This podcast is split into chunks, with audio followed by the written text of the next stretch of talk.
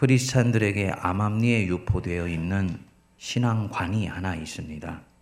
우리는 한번 예수님을 믿으면 우리가 신실하게 사는 한 하나님은 우리의 삶을 항상 반석 위에 올려주실 것이다 라고 믿는 것입니다. 여러분, 이것은 진실이 아닙니다.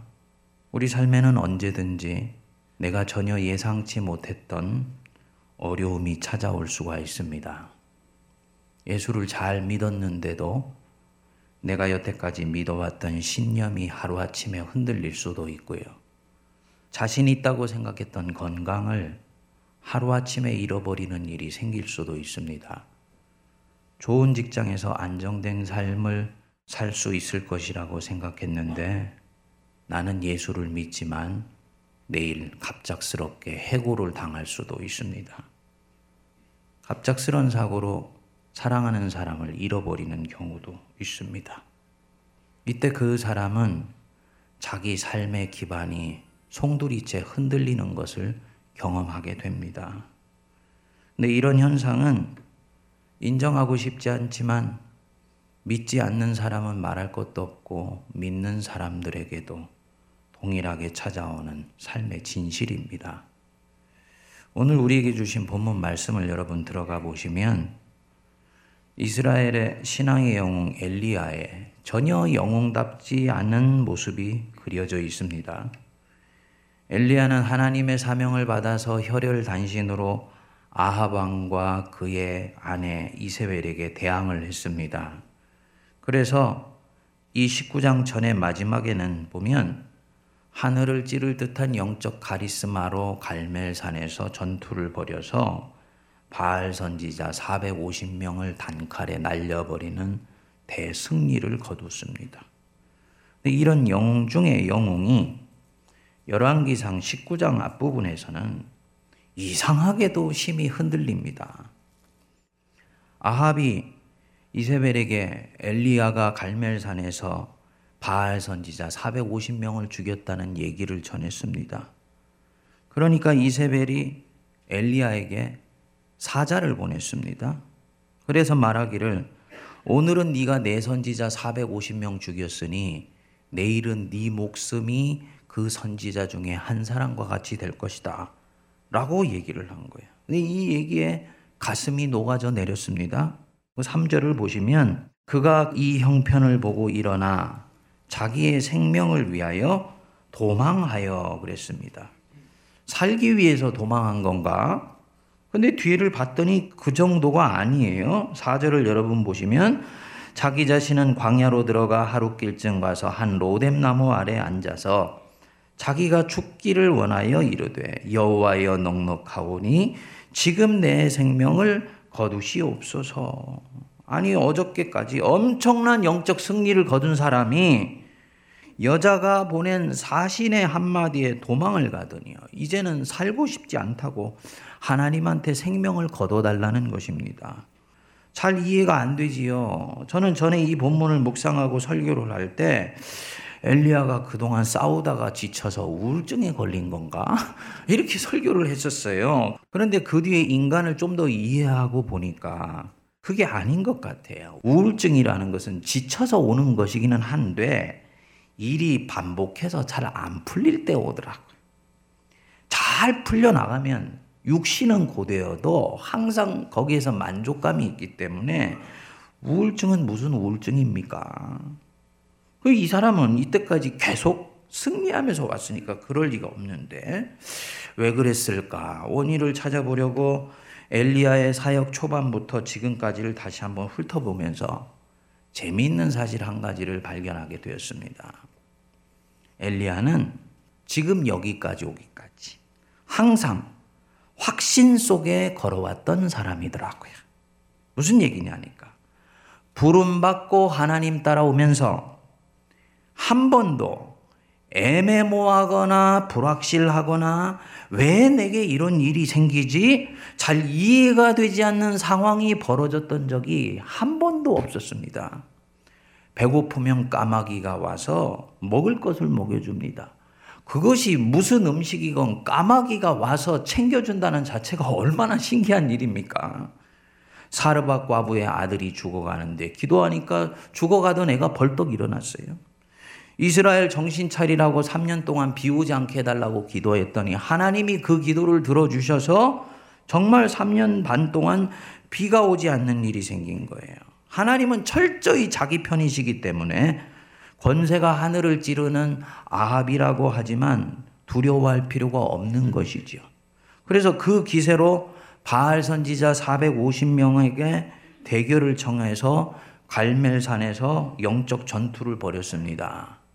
숫자로 보면 1대 450이지만 전혀 꿀릴 이유가 없지요. 왜냐?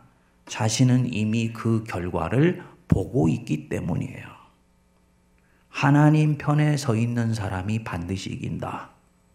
예상대로 되었지요? 이겼지요? 그 기세로 계획한 수순을 따라서 백성들을 이끌고 기손 시내가로 가서 바알 선지자 450명을 그 자리에서 단칼로 베어버렸어요. 그리고는 이제 전투가 끝났다 생각하고 하늘을 향해 비를 달라고 기도하니까 장대 같은 비가 이스라엘 천하에 쏟아져 내린 것입니다. 무엇을 말하느냐 하니 상황이 자기 기대에 어긋나게 전개된 적은 단 한 차례도 없었다는 것입니다. 몸은 고되었지만 하나님은 항상 자기 기대에 부응해서 응답해 주셨고 그래서 삶은 제어가 가능하고 통제가 가능한 것으로 보였던 것이지요. 그런데 처음으로 자신이 전혀 예상치 못한 상황이 벌어진 거예요. 갈멜산 전투 끝내고 이제 하나님께 비를 달라고 청할 때 이 사람이 무슨 생각했을까요? 아, 이제 이 백성들이 하나님이 참 하나님이신 것을 알게 되었으니까 왕도 그 현장을 직접 가서 보았으니까 왕도 이제는 제정신 차리고 하나님께로 돌아오겠지. 이스라엘이 이제는 하나님만 섬기는 나라가 될 거야. 그게 확신이 있었기 때문에 그 흉년이라는 자기가 걸었던 저주를 풀어달라고 스스로 기도한 것입니다. 그런데 전혀 기대하지 않았던 상황이 벌어진 거지요. 자기는 이제 끝났다 생각하고 무장해제를 했는데 이 이세벨이 꼬리를 내리기는 커녕 살기 등등해서 자기를 죽이겠다고 달려든. 그 이 예상치 못한 상황 때문에 당혹감을 넘어서 두려움이 밀려왔던 것이겠죠. 그리고는 자기가 가만히 생각해 보니까 이제는 하나님을 위해서 쓸 수 있는 카드가 없어요. 그래서 마음이 심히 흔들려서 도망을 간. 도망이라는 거는 한 번도 이 사람이 선택해 본 길이 아닌데 도망을 갖고 곰곰이 생각해 보니까 이제는 자기가 전혀 엉뚱한 곳에 와가지고 헤매는 상황이에요. 그러니까 주님한테 죽여달라고 자기 스스로의 생을 부정하는 마음으로까지 치닫게 된 것입니다. 스카이 제선이라는 사람이 쓴 종교에 죽고 예수와 살다 라는 책이 있습니다. 이 책을 보면 사람들이 종교 생활을 시작하는 이유가 있다고 합니다. 살면서 어느 순간부턴가 세상은 내가 생각한 것처럼 절대로 안전하지 않으며 세상은 굉장히 위험한 곳이라는 것을 알게 된다는 거예요. 그리고 거기서 찾아오는 두려움에 종교를 찾아서 그 종교의 신이 주는 능력으로 세상을 통제하며 안전하게 살려고 종교로 온다는 것입니다. 그 중에 몇몇 사람은 종교가 그런 신통한 통제력이 없다는 것을 느끼고는 과학을 찾고 지식을 찾아서 오지만 그 뿌리 의식은 동일하다는 거지요. 저는 읽으면서 상당히 설득력이 있는 얘기라고 보았습니다. 여러분, 우리가 신앙생활 하면 왜 평안하고 안전하게 느낍니까? 신앙은 확신을 줘요. 확신. 예수 안 믿는 사람은 죽기 직전에 두려움에 휩싸이지만 예수 믿는 사람은 죽음 앞에서 두려워하지 않습니다. 왜냐하면 우리는 죽으면 지옥에 가지 않고 천국에 간다는 확신이 있기 때문이지요. 이거는 감사한 일이에요. 여기서 나아가서 불순종하면 벌을 받지만 순종하면 복을 받는다. 그래서 하나님께 순종할 때는 그분이 베푸시는 은혜를 생각하면 우리는 흔들리지 않고 순종할 수 있습니다. 마음이 평안해지는 것입니다. 하나님의 뜻대로 살면 하나님은 내게 늘 좋은 것으로 채워주신다. 라는 확신으로 주님께 순종을 합니다. 근데 이 모든 것들은 내가 일정 정도 하나님 뜻대로 하면 하나님도 내가 생각하는 범위 안에서 움직여 주시고 내 기대에 어긋나지 않는다는 경험과 신념을 전제로 하더라 하는 것입니다. 엘리야의 하나님도 여태까지 항상 그렇게 움직여 주셨어요. 그렇기 때문에 그는 하나님 믿고 사는 것이 대단히 명료하고 확실하고 신념에 차 있었을 것입니다. 그런데 처음으로 전혀 기대하지 못한 불확실하고 애매모호한 상황 속에 던져진 거지요. 한 번도 가보지 않은 길이지요. 그러면 이 사람은 흔들리는 거예요. 여러분들 중에서도 신앙생활하는 것이 대단히 명료하고 단호하고 확실한 것이라고 생각하는 사람들이 있습니다. 특별히 현대 크리스찬들은 대단히 이런 사람들이 많습니다. 대부분의 사람들이 예수를 믿는다고 하지만 이 과학에 의해서 세례를 받아서 살고 있기 때문에 자로 된 듯하고 분명하고 명료할 때 자기 안에 확신이 찾아온다고 보는 것입니다. 불확실하고 애매모호하고 불투명한 상황은 우리가 원하는 바가 아니에요. 거기에 던져져 있으면 나는 심하게 흔들리게 됩니다. 그런데 여러분, 믿음은 심리적 확신이 아닙니다. 틸리라는 유명한 조직 신학자는 말하기를요. 믿음은 불확실한 것을 끌어안는 용기다 그랬어요. 기독교의 믿음은 불확실하고 애매모호하며 불투명하게 보이는 그 무엇을 끌어안고 수용하는 용기이다. 저는 믿음을 정확히 묘사한 말이라고 봅니다. 믿음은 확실하기 때문에 믿는 것이 아니에요. 모든 것이 명료하기 때문에 믿는 것이 아닙니다. 내 생은 예수를 믿지만 때로는 불투명해요. 때로는 불확실합니다. 애매모호한 것들로 가득 차 있습니다. 신앙의 길은 절대로 직선이 아니에요. 바둑판이 아니에요. 곡선이에요. 하나님의 역사가 한 사람의 인생 속에 많으면 많을수록 바로 그러합니다. 그래서 신앙은 원리에 의해서 움직이기보다는 성령에 의해서 움직인다는 말이 가장 정확한 표현입니다. 그렇기 때문에 내 상황은 불투명하고 애매모호하지요. 그렇지만 그럼에도 불구하고 그 상황에 흔들리지 않고 내 생을 하나님이 이끌어 가심을 믿고 그분을 신뢰하면서 길을 가는 것이 이게 믿음이에요.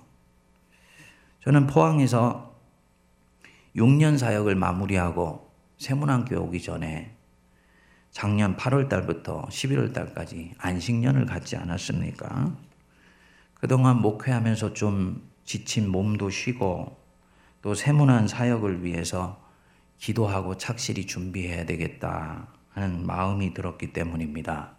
그런데 그 넉 달은 제가 계획하고 기대한 대로 전혀 움직여 주지를 않았습니다. 오늘 좀 그 얘기 좀 하려고 그럽니다. 이제 이러니까 눈을 뜨시네. 지금이라도 뜨시니 얼마나 감사한지. 예정된 휴가를 미국에 있는 애들하고 보내려고요. 8월 달에 공항으로 갔는데요. 인천공항에 짐을 다 붙이고 안에서 검사까지도 받고 입국 심사대를 통과하면서 여권을 꺼내기 직전에 전화가 한 통 울리더라고요. 장모님이 위독하세요. 아니 병원에 입원한 분 아침에 방금 뵙고 왔는데 이게 무슨 날벼락입니까? 부랴부랴 짐을 다시 찾고 역수속을 해서 공항을 빠져나왔습니다. 꼭 TV 드라마에서 일어났던 장면이 제 인생 속에 일어나는 것 같이 느껴지더라고요. 그런데 신기하게도 뒤에 장모님은 언제 그랬나는 듯이 회복이 되어 버리시더라고요. 여러분, 근데 이것은 시작에 불과했습니다. 크고 작은 일들이 뒤에 정신없이 계속 터지더라고요. 멀쩡하던 여권이 다리가 달렸는지 없어져가지고. 온 집을 뒤지다 결국은 찾지를 못해서 재발급을 받지를 않나. 안식을 보내려고 입국한 샌프란시스코, 제가 아마 10여 차례를 드나들었던 곳입니다. 그런데 그곳에서 뜬금없이 입국을 하지 못하고 구류 사무소에서 두 시간을 꼼짝없이 붙잡혀 있었던 거예요. 우리 집사람은 그때 얼마나 충격을 받았는지 한동안 꿈속에서도 트라우마를 겪는 그런 일이 생겼습니다. 막내딸을 보려고 아틀란타로 향했는데 갑자기 태풍이 와가지고 비행기가 취소되어 버렸습니다. 이틀이 지나고 난 뒤에 표를 다시 끊었지요. 그 바로 가는 비행기가 비싸서 원스탑으로 중간에 한 군데를 거쳐서 아틀란타로 내려가는 표를 끊었는데 중간 기착지가 디트로이트였어요. 그 디트로이트에서 비행기가 아틀란타로 들어가지를 못하고 공항에서 10시간 이상을 기다린 거예요. 그리고는 결국은 운항이 취소되어 버렸습니다. 대합실에서 10시간을 꼬박 지샌 거예요. 그 뒤에는 한 수 더 뜨더라고요. 9월 말에 여러분들 보려고 130주년 창립 감사예배 인도한 이후에 retreat 센터에서 영성 수련하려고 캐나다 토론토로 갔는데 그 토론토에서 또 전화를 받은 것입니다. 멀쩡하던 막내딸이 아파가지고 병원에 입원했다고. 그래가지고 부랴부랴 짐을 싸가지고 그 지긋지긋한 아틀란타로 갔는데 가보니까 애가 그래도 괜찮은 것 같아요. 다행히. 그래서 당신이 애를 좀 보시고 계세요. 사모에게 맡겨놓고 토론토로 다시 올라왔습니다. 거기에서 심리적으로 압권이 기다리고 있더라고요. retreat 센터에 들어갔더니 해가 어둑어둑 지는 6시가 넘었어요. 문이 다 잠겨 있는 사람은 그냥 개미 새끼 한 마리가 안 보이는 거예요. 이 사람들이 한 사람도 없어요. 그 큰 retreat 센터에. 곰곰이 생각해 보니까 이곳이 기도하고 수도하는 곳이니까 전부 어디 들어가 가지고들 기도하고 있었던 것 같아요. 사무실은 잠겨 있지. 사람은 보이지 않지. 뭘 어떻게 하라는 안내도 하나 내가 받을 수가 없지. 전화를 해보니까 생각해보니까 안 받는데 이 전화번호는 사무실 번호인 거예요. 사람이 있을 리가 없지요. 날씨는 어둑어둑해지면서 컴컴해지는데 다시 택시를 불러서 타고 나가서 바깥에서 잠을 자고 들어와야 되는가. 택시를 부르려고 생각하니까 내가 택시를 어디서 어떻게 부르는지 카나다에서 하나도 생각이 안 나는 거예요. 안 살아봤으니까 당연히 모르지요. 정말 거칠게 표현해서 여러분 그렇습니다만 이 패닉이 찾아오더라고요. 우리말로 지금 거의 돌아버리기 직전이 된 것입니다. 도대체 내게 왜 이런 일들이 자꾸 일어나는가 황당하기도 하고 속도 상하고 완전히 소진해버린 느낌. 여러분들은 담임 목사님이 오시기로 해놓고 캐나다 가고 미국 가셔서 한가하게 시간 보내시네. 그렇게 생각한 분들이 그때 계셨을 수도 있겠습니다만 저는 저 나름대로 힘들었던 거예요. 안 웃으시는 거 보니까 진짜 그렇게 생각하셨나 보네. 그러다가 두 시간을 밖에서 서성거리다가 우연히 주차장으로 가는 한 여자가 있더라고요. 쫓아가서 물어봤더니 다행히 그 집에 가려던 사무원이더라고요. 얼마나 반갑든지 건물 안으로 들어가서 리트릿에 이제 참여를 하게 되었습니다. 제가 장황하게 제가 겪었던 이 일을 여러분께 말씀드리는 데는 이유가 있습니다. 이런 일련의 예상치 못하고 황당했던 이 일은 제가 정교하게 만들어 놓았던 넉 달의 스케줄을 비집고 일어나더라는 것입니다. 때로는 스케줄을 왜곡시켜 버리기도 하고 어떤 스케줄들을 날려버리기도 하면서 이 일들이 진행이 됐어요. 얼마나 힘들던지요. 그런 일들이 일어난다는 자체가 힘든 것이 아니고 이 일이 일어나는데 이 일이 해석이 안 되는 거예요. 아마 제가 6년 전에 이런 일을 겪었다면 저는 100% 생각했을 것입니다. 세문안교의 걸음이 하나님 뜻이 아닌데 내가 잘못 분별해서 이런 일들이 일어나는 것 아닌가. 이렇게 생각했을 거예요. 근데 이제 그 정도 신앙은 아니니까 여기에 하나님의 메시지가 있는지를 들여다보면서 retreat 센터에서 기도하기 시작했습니다. 근데 센터에서 기도와 묵상을 마치고 일정이 딱 마무리될 때 제 손바닥 위에 결론 하나가 탁 올라오더라고요. 뭐냐니 이런 혼란스러운 상황에서도 하나님은 하나님의 일을 하셨구나. 이게 결론이었어요, 이게. 되짚어 보니까 정말 그랬습니다. 이런 일련의 사건의 연속 속에서도 저와 아내는 별 탈이 없었고요. 제가 하려고 했던 중요했던 계획들은 그것들대로 다 진행이 되었습니다. 물론 좀 지체된 것도 있고 사소한 스케줄은 날아가 버린 것도 있고 좀 힘은 들었지만은 이 사건들로 인해서 제가 본래 계획했던 목표가 사라져 버리거나 그것을 이루지 못한 것은 단 하나도 없더라는 거예요. 아, 이런 것들을 일컬어서 은혜라고 말을 하는 것이구나. 제가 하나님께 그때 배우게 된 거지요.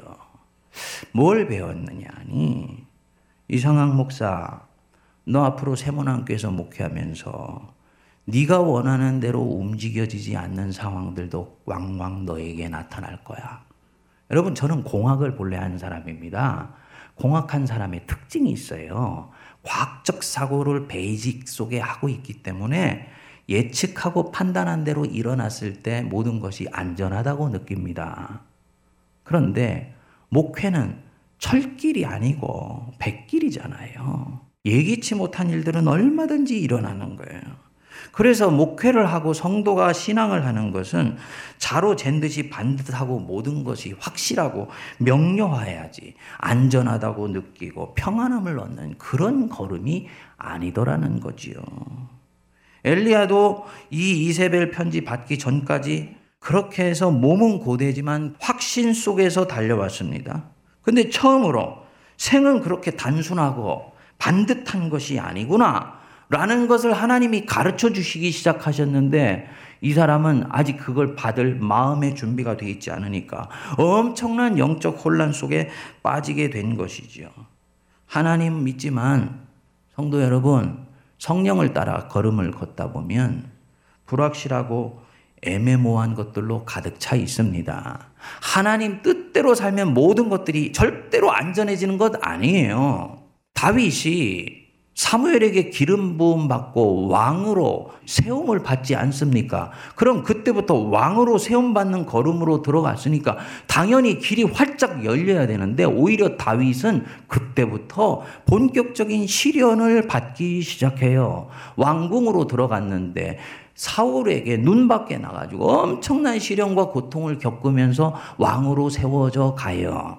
왕으로 세움받기 위해서 본인이 생각했던 건 전혀 다른 스케줄 속에서 하나님이 길을 인도하시는 거지요. 다윗이 그 걸음을 인내하면서 이길 수 있었던 힘이 어디에 있었겠습니까? 자기가 예상하고 예측한 대로 일어나야 된다고 생각하면서 신앙의 걸음을 갔다면 그는 끊임없이 하나님과 충돌할 수밖에 없는 것입니다. 근데 다윗은 하나님을 그렇게 믿지 않았던 것 같아요. 하나님 믿는 걸음 속에서 불과측하고 애매모호하며 확실치 않은 일들 얼마든지 일어날 수 있는 것이고 여기에도 뜻이 있을 것이다 생각하고 믿음으로 자기의 걸음을 지켰겠지요. 여러분 이해되지 않아도 하나님을 따라갈 수 있는 믿음이 여러분들 안에 형성될 수 있게 되기를 바랍니다. 과학주의적인 세계관 속에 함몰되지 마십시오. 신앙과 과학은 서로 배척하지 않지만 근본적으로 신앙의 길은 자로 잰 듯 반듯한 걸음이 아닙니다. 때로는 이해되지 않아도, 때로는 애매모호하고 불투명해도 그 상황을 수용해야 돼. 믿음 안에서 있는 걸음에서 불투명한 상황이 벌어지면 먼저 수용하십시오. 그리고 그 속에 하나님이 어디에서 일하시는지를 잠잠히 기다려보면 주님이라는 걸음이 보여요. 그 진리의 길을 걸어가는 것이 믿음인 줄 믿습니다. 예수님 보십시오. 그분은 인류 역사상 한 번도 다른 사람이 가보지 않은 길에 자신을 던졌습니다. 죽음 이후의 삶. 아무도 가보지 않았어요. 죽음 이후에 대해서는 아무도 서술해 놓거나 기술해 놓지 않았습니다. 얼마나 애매모호하고 짙은 어둠으로 깔려 있는 그런 길입니까? 거기에 갔다가 돌아온 사람은 단 한 사람도 없는데 자기가 그 첫사람이 될 것이라는 그 확신이 정말 그를 끝까지 그 길 가게 했을까요?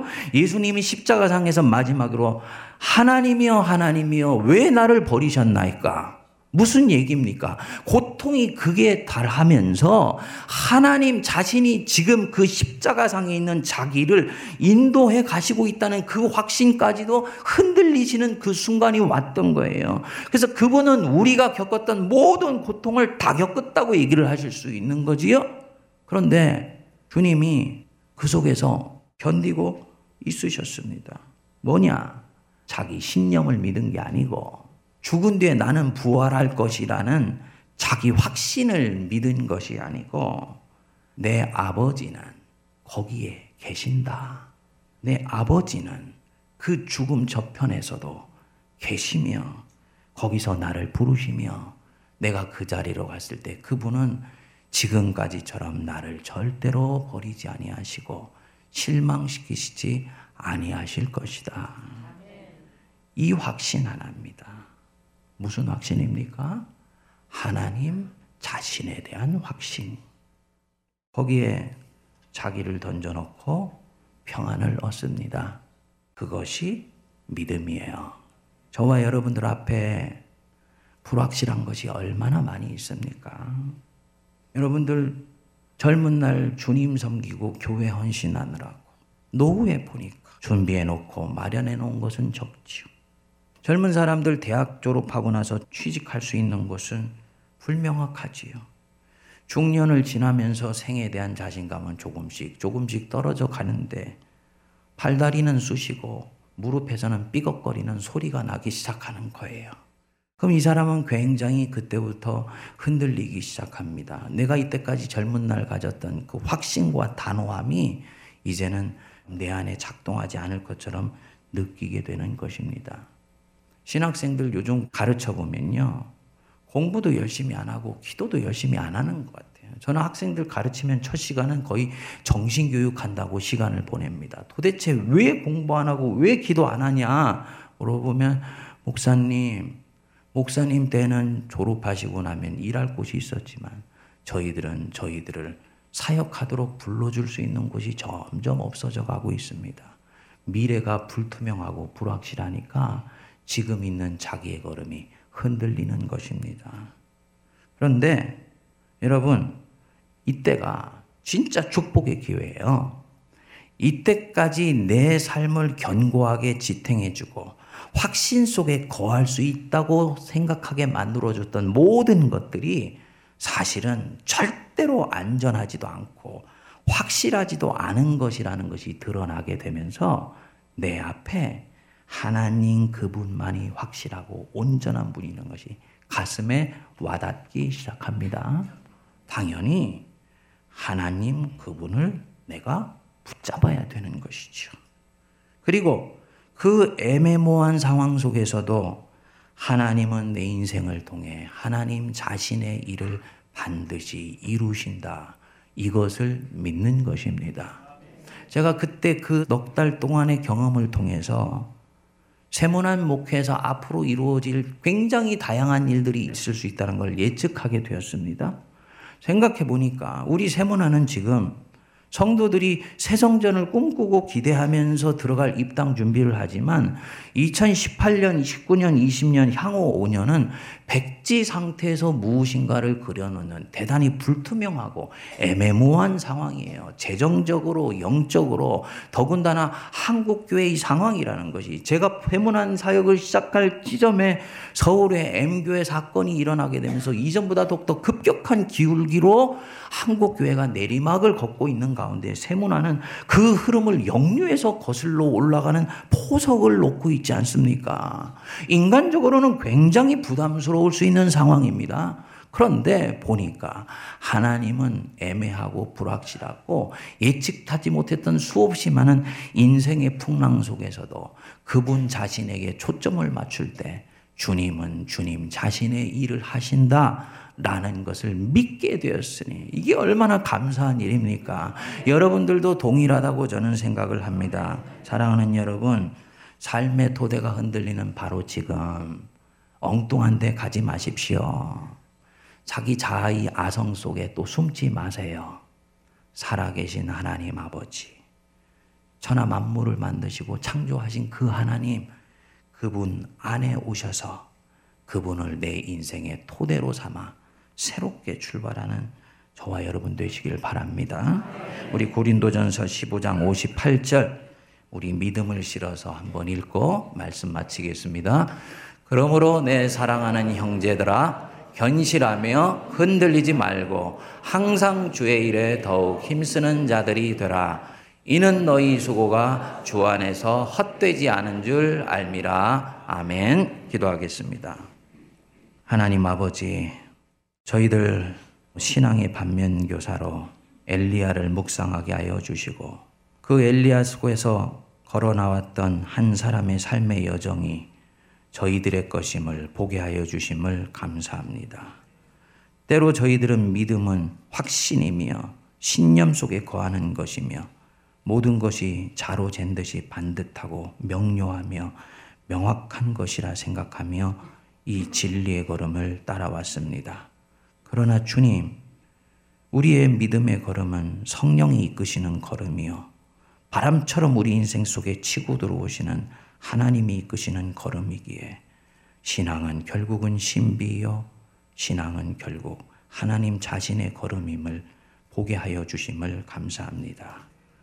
우리 엘리야처럼 하나님께서 항상 자신의 계획과 또 자신의 생각 속에서 움직여 주시지 않는다 할지라도 우리 성도들 그 하나님 신뢰하게 하여 주시고 예기치 않게 찾아온 자기 인생의 여러 이해되지 않는 상황과 어려움 속에서 오히려 삶의 토대가 되시는 하나님을 주목하며 그분을 반석으로 삼게 하여 주옵소서.